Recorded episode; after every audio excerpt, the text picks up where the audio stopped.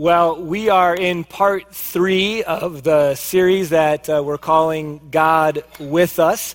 And if you haven't been here for the first two weeks, let me just give you a, a little bit of a reminder or a, um, a, recap of what the main idea of this series is. Um, at Christmas, we celebrate Emmanuel. We celebrate God who loved us enough to come to this earth Jesus, that is, and to take on human flesh and bone, and to live just like us, except one major difference, without sin, for 33 years, and the sacrifice that he made, not only on the cross, but even before that, in living like a human being, although he was a holy and perfect God. And the thing that we're kind of navigating as we get to Christmas is that while Christmas, the first one, was 2,000 years ago, the power of Christmas and the power of God with us is just as powerful today.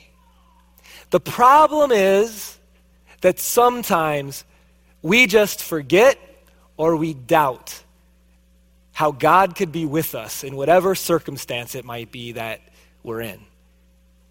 And so, two weeks ago, we looked at, um, through Psalm 23, how God is with us in the valleys of life, those extended seasons of, of hardship that seem like they last forever.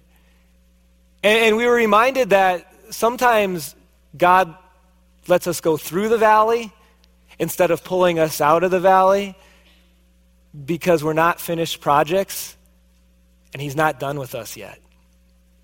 And then last week, we looked at God with us in the wilderness. These, these seasons of waiting where we're just not sure what's next and we wish things would get moving. And what we learned last week is that God is with us in those seasons too. And sometimes the waiting is a gift because it forces us to depend on God even more. As we get into this week's message, I, have a little bit of uh, Christmas trivia for you. First service got it, so let's see how smart second service is. What is the highest grossing Christmas movie of all time?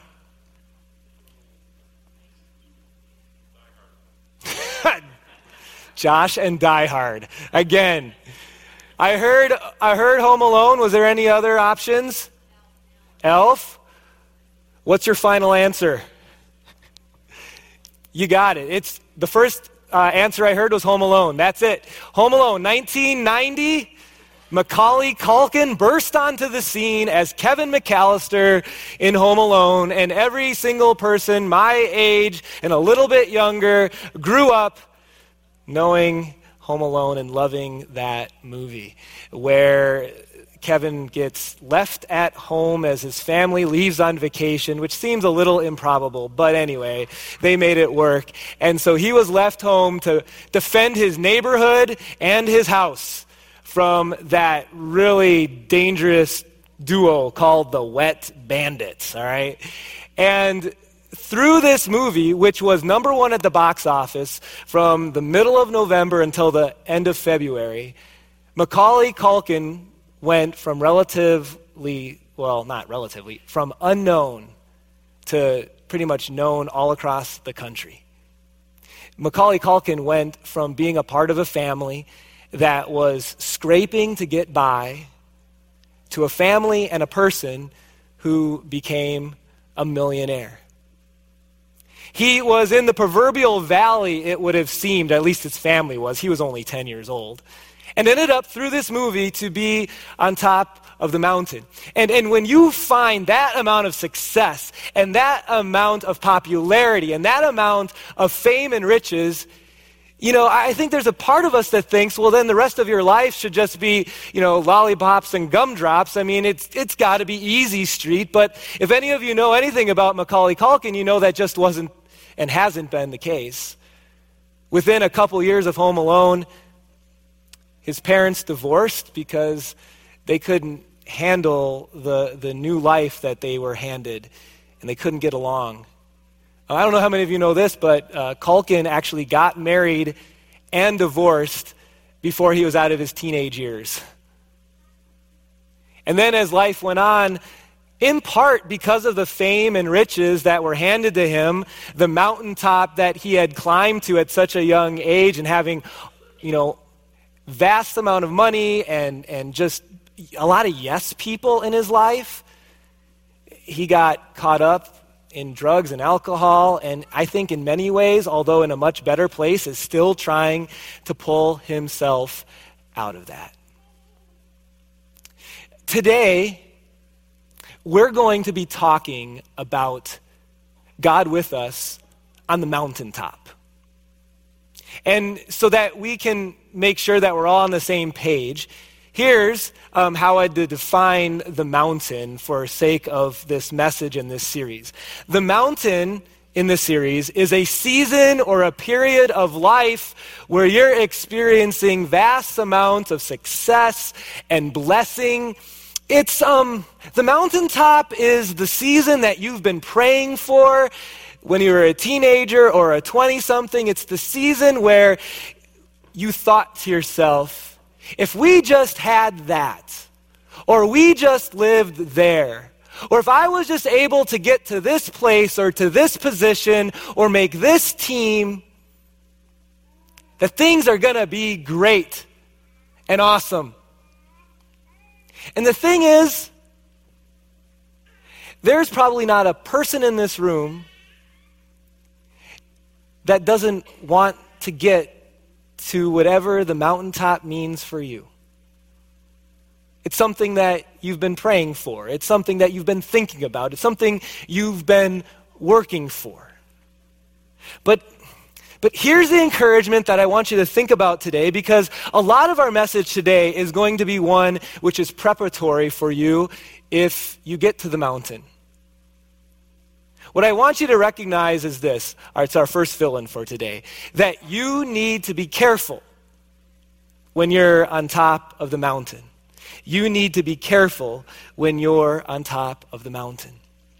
And there's this, there's this section in Scripture, it's in the Old Testament, that is just perfect for encouragement and for direction during those seasons of blessing and earthly wealth and earthly happiness that we're hoping for, and maybe some of us feel like we've been in or are in. And it comes to us um, from a leader in the Old Testament. His name was Moses. I'm not sure what you all know about Moses. Um, you know, he's the Ten Commandments guy, given the Ten Commandments. Um, what he's most known for is being the leader of Israel that led the Israelites out of slavery in Egypt and into the land that God had promised to them, a land, as the Bible says, flowing with milk and honey, means a good place, called Canaan. But before they got from Egypt to Israel, you know what was in the middle? It lasted for 40 years. It was a wilderness, not just a, a waiting time like a hypothetical wilderness. This was an actual wilderness that they were in. Um, most of us, because we live in the 21st century, have never experienced the dangers of a desert or the wilderness. But back that many years ago, it would be hard for a person to survive for a year or even maybe a couple months in the wilderness. But this was not a person that was trying to survive. Historians estimate that there was well over a million people that left Egypt and were on their way to Canaan, but had 40 year hiatus or waiting in the wilderness. So, how are they going to eat? Well, here's what God did. Some of you might remember this. But every morning when they got out of their tents and went out into the desert, there was stuff all over the ground, and it kind of looked like dew, but it wasn't. It was these little flakes of bread that God provided on the ground. They tasted like honey. And guess what the Israelites named it? They named it manna, but what's more humorous is what manna means. Manna means, what is it? So they named this food that they got every morning, what is it? because it was unlike anything they had ever seen or experienced. This was a miracle. This was God providing for them. And then, if you continue to, to read through Deuteronomy, we're going to see some of this uh, in just a moment that God also provided them with quail every morning. Like wherever they were in the wilderness, in the mor- uh, during the day, quail just kind of flocked to their campsite. Um, here's something maybe that's lesser known. For the 40 years that they were in the wilderness, God caused it so that their clothes never wore out. Now, it does tell us that they went out of style, but they never wore out, okay? So 40 years, same clothes, worked the entire time. God every single day provided for the Israelites in this miraculous way. And then their 40 years is over, and they're about to enter the promised land. You know what that would have been for them? That proverbial mountaintop. A season of happiness and a season of success. We're there, that land. But before they got there, Moses gathered all the Israelites around and he had some words to share with them about the mountaintop. Let's turn to Deuteronomy chapter 8. Here's what he says When you have eaten and are satisfied in the promised land, on the proverbial mountaintop. Praise the Lord your God for the good land he has given you. And here's his warning Be careful. Be careful that you do not forget the Lord your God. Failing to observe his commands, because that would be a way you would show you've forgotten him. Failing to observe his laws, and his decrees that I am giving to you this day.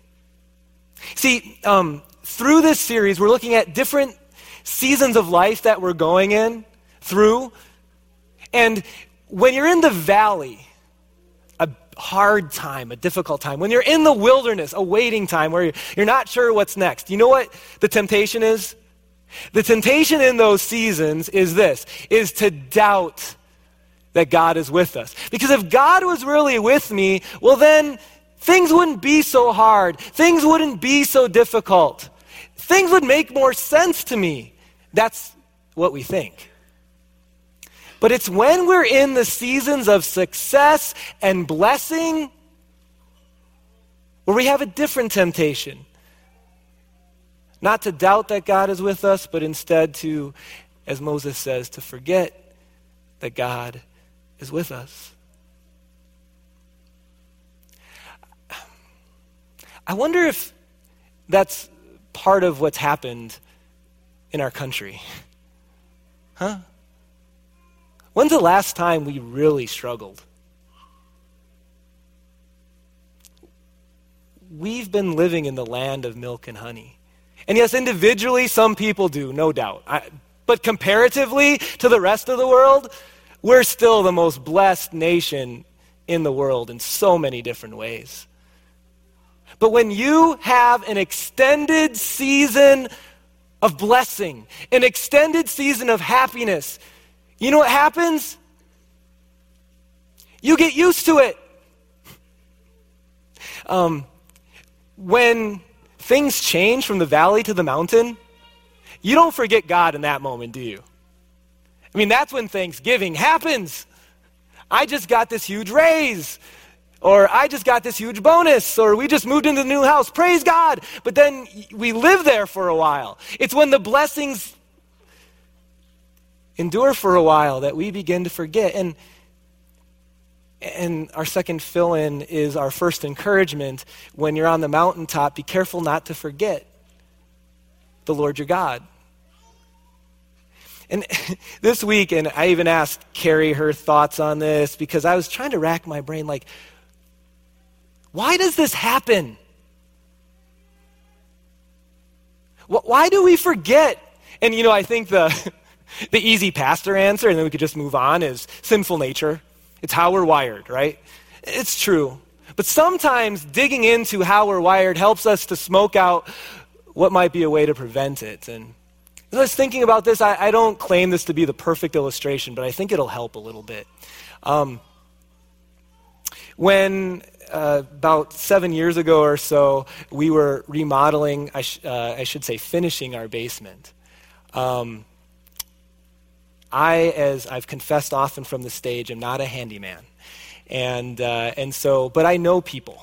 I know guys. I've got a guy for this and a guy for that. And for whatever reason, you know, people are nice to me. And, and I, I thank you for being nice to me. Um, but I had a guy to help me with electrical. In fact, he's actually here today. Um, and he taught me how to wire junction boxes something I had never done. YouTube wasn't quite the same as it was today, seven, eight years ago. And so he came over, showed me, and uh, I was able to wire junction boxes all by myself. And I mean, that does deserve a round of applause, but don't, please. Um, by the end of the week, for seven days, I'd come home and, and, and Carrie would remind me there's stuff to do in the basement, okay? And so I, I, was, I would go down to the basement and wire more junction boxes. By the end of the week, you should not call me Bob Vila and you should not call me Chip Gaines, but I was pretty good at wiring junction boxes, okay? If you asked me to wire a junction box this afternoon, I could not do it. I would need to get YouTube or my guy to show me again and here's why I haven't been forced to do it since. It's been off my radar. And so I've gotten complacent with junction boxes. Now, with junction boxes, not such a big thing. But why do we forget when things are going well?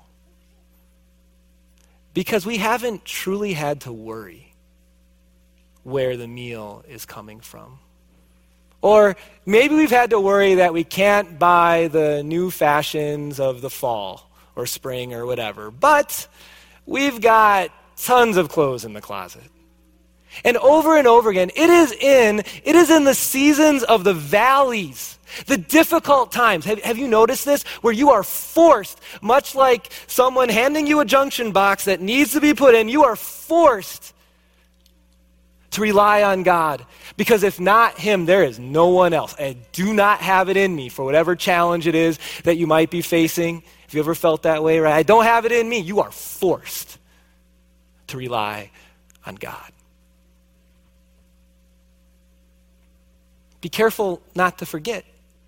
You see, the Israelites, what was their deal? For 40 years, every night when they went to bed, what did they have in the cupboard? Nothing. In fact, they didn't have cupboards. you know what they had to do? Lord, um, spend 35 years of that Honeycrisp stuff kind of tired of it, but would you please let it show up again? The next morning, when they got up, their habit was to go out, and there it was. They were forced in the wilderness to rely on God. And Moses is warning them when you get to the mountain, when you get to the promised land, Things are going to be better. Not perfect, but better. Be careful.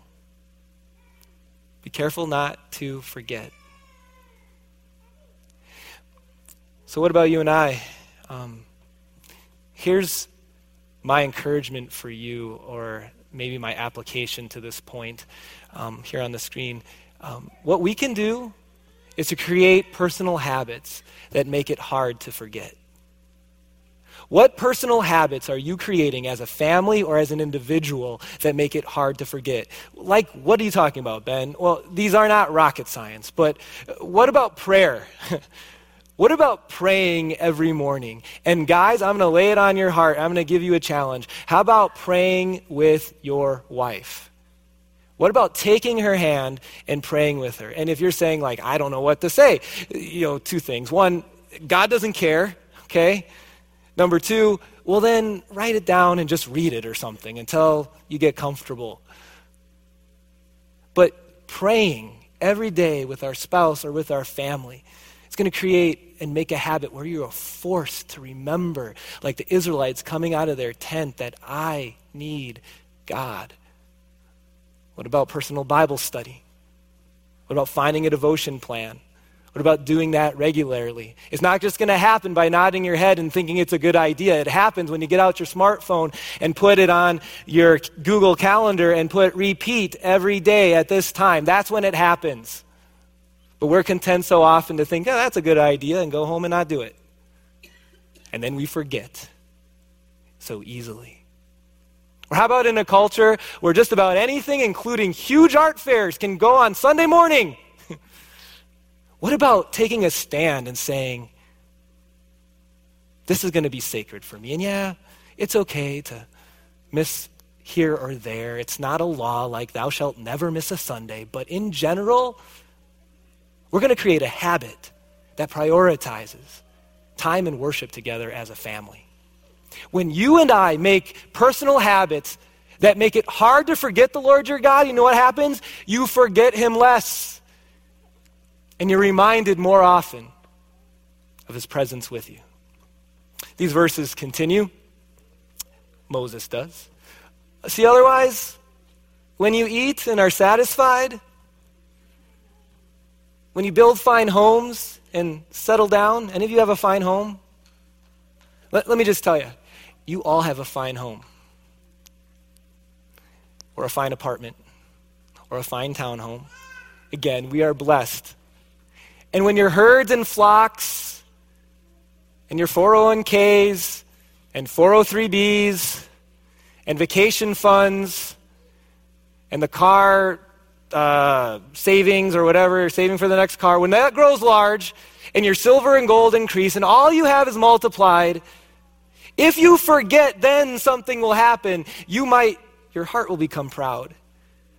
And you will forget the Lord your God who brought you out of Egypt, out of the land of slavery. Next verse. See, he led you. He, you know what he's doing? He's reminding them of their past Sometimes, in order to be thankful in the present, we need to see where we came from and be reminded of where we were. That's what Moses is doing. He led you through the vast and dreadful wilderness, that thirsty and waterless land with its venomous snakes and scorpions. He brought you water out of hard rock. He gave you manna to eat in the wilderness. What is it? Something your ancestors had never known. To humble and test you, so that in the end it might go well with you. Next verse. You may say to yourself someday when you're on the mountain, you may not even think while you're in the valley that this would ever come out of your lips, and it probably won't come out of your lips, but you can very easily think it. You may say to yourself, My power and the strength of my hands have produced this wealth for me, but remember the Lord your God, for it is He who gives you the ability to produce wealth, and so confirms His love covenant which he swore to your ancestors as it is today. Be careful not to forget. And then here we see in our next fill in Moses reminding us be careful of pride. Be careful of thinking too much of ourselves. have any of you ever heard of um, altitude sickness, like if you go to the top of a mountain too quickly or you drive to Colorado and don't, you know, stop in Denver first before going to Rocky Mountain National Park, that you can you can kind of get sick. Um, and the symptoms of altitude sickness are things like um, uh, dizziness and headaches and nauseousness. Now, if you've ever had dizziness, uh, nauseousness, and a headache at the same time. Like it makes it hard to function, doesn't it? If you have all those things, altitude sickness can make it difficult to think straight. There's an altitude sickness to be aware of when we're in seasons of success and blessing. Because sometimes people who are thinking straight in the valley get to the mountain and they're no longer thinking straight. And at the root of that, so often, and it may not be verbalized exactly like Moses said, but the root of that is a pride that we need to be careful of. You know, um, for the Israelites, things would fundamentally change in how they were provided for. Because in the wilderness, they got up, went out of the tent, and there was food. On the mountain, or in Israel, food would not appear like dew on the ground. You know what they'd have to do? They'd have to till the soil. I'm talking like a farmer here, even though I'm the farthest from it. Uh, they'd have to put seeds in the, the soil. Is that the second step? I don't know. Um, they'd have to make sure that there's, you know, as best as they could, that it was watered. They'd have to harvest the crops. And they could see the corn or whatever it was, the wheat, on their table and think, wow, I did a good job. And was that true? Yeah. It was their diligence, their hard work, their giftedness, their tending to the, the crops that in part allowed it to be there. But what God is saying is, but you forgot something. This is a partnership deal here.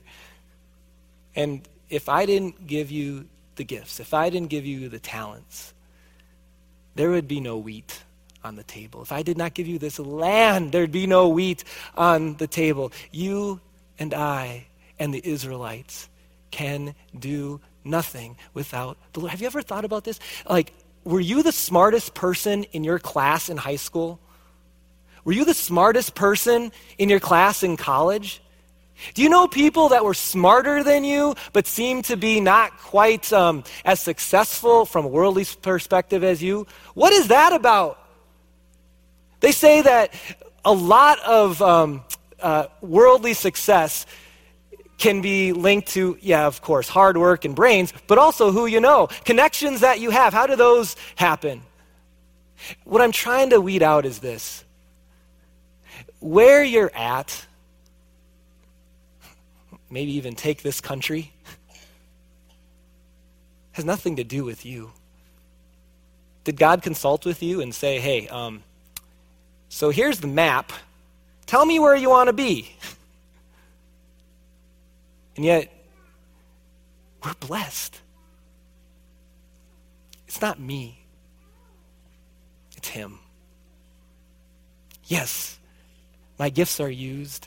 Your gifts are used. If you just sit on your behind all day, probably things aren't going to go well at work. I get it. But God is behind the blessings that we have in so many different ways. And so Here's my question When you're on the mountaintop, what are you going to celebrate? And who are you going to remember? You know, there's this tradition when you get to the top of Mount Everest that people bring along a flag. And usually it's of their country or maybe some charity that they would like to promote, and they put that flag on the mountain or they hold it out. It, here's an example. My, my question for you is this in the mountaintop years or days or months of your life, what flag are you going to raise? All glory to me or all glory to Him? And our tendency is when things are going well to forget the Lord our God. And what God is saying is don't forget don't forget. And it may not be a, hey, look at me, I'm so great. Pride shows itself in a lot of different ways. And it's so easy to have and so hard to see in the mirror. If you're someone who's really difficult with taking correction from other people, it might be a pride issue. If you always have to be told, that someone else is sorry before you say sorry, it's probably a pride issue. If you're very superficial about what you're wearing, it could have some roots in pride potentially because you don't feel like you can at times be the real you. You see, pride is a difficult thing to see but something that we certainly need to be careful of. You see, I, I like this statement, um, and it's important. When you are full of you, there is no room for anyone else. Isn't that true? When you are full of you, there is no room for anyone else. There's this, uh, this encouragement that I've heard in the business world um, where if there are people in your life that don't maybe agree with your passion about something or question something about you, that they're just haters and you need to get rid of them. You got to surround your people, yourself with people who just, you know, confirm and affirm everything that you think. That is like the worst thing you could ever do. If everyone around you is compelled to agree with you, something isn't right.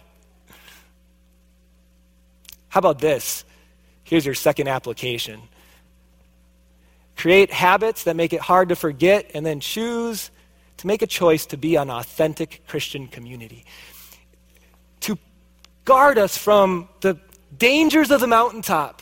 Even while we're still in the valley, be diligent with having people in your life that you've given permission to be honest with you and to ask the tough questions and sometimes even to correct. So, the mountaintop sounds awesome, doesn't it? Here's the thing the mountaintop's not bad. You don't have to be afraid of the mountaintop. You don't have to stop praying for success. I'm just saying, be careful. Moses is saying, be careful. Because God wants to be with us and offers to be with us in every season, in every terrain. And when we're in the valley, we doubt sometimes, but when we're on the mountaintop, we can forget. So, what are we going to do while we're in the valley so as to help us not forget when we're on the mountain. And the last thing I'd like to share with you today is the most important thing, and, and that is a, a, Savior that we have um, that handled the mountaintop in such a different way. So, Paul writes about Jesus in Philippians chapter 2. He writes, Jesus, who was in very nature God, did not consider equality with God something to be used to his own advantage. What that means is when Jesus considered whether to come to this earth, he did not think, oh, I'm going to come and just have a grand old time because I'm God and I can do anything. But instead, he made, Jesus did himself nothing by taking on the very nature of a servant. Part of that was being made in human likeness and being found in appearance as a man, he humbled himself by becoming obedient to death, even death on a cross. If you want to think about a mountaintop, think about where Jesus was. He was in the glories of heaven with whatever he wanted at his disposal. But he intuitively understood that there was something better than just being on the mountaintop. And you know what that was? Relationship with you. There was something for him that was better than the mountaintop, and it was you. And so he came to this earth to win you so that you might be his child even though it cost him dearly, even death on a cross. And my friends, as I said before, the mountaintop is not bad. It's not something you have to like think, oh, can't go there, success bad. No. But what I am saying and what Moses is warning is that there is something better than the mountaintop. Any season is better with God with us. Our, our last fill in God with us is better than the mountain. You know what's better than the mountain? A season of life where God is with us. You know what's better in the valley? God with us. You know how the wilderness is better? God with us. You know what God promises to you? I'm with you. So don't forget about me when things are bad. Don't forget about me when things are good. I love you. And Christmas is a perfect example and reminder of how deep his love was for us. Let's pray. Dear Heavenly Father, thank you for your deep and great love for us. Lord, every season of life, uh, we need to be reminded of how much we need you. And sometimes it's those seasons of greatest success where it's the easiest to forget you.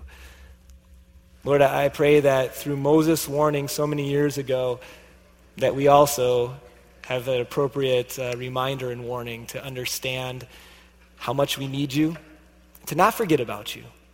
We pray all this in Jesus' name. Amen.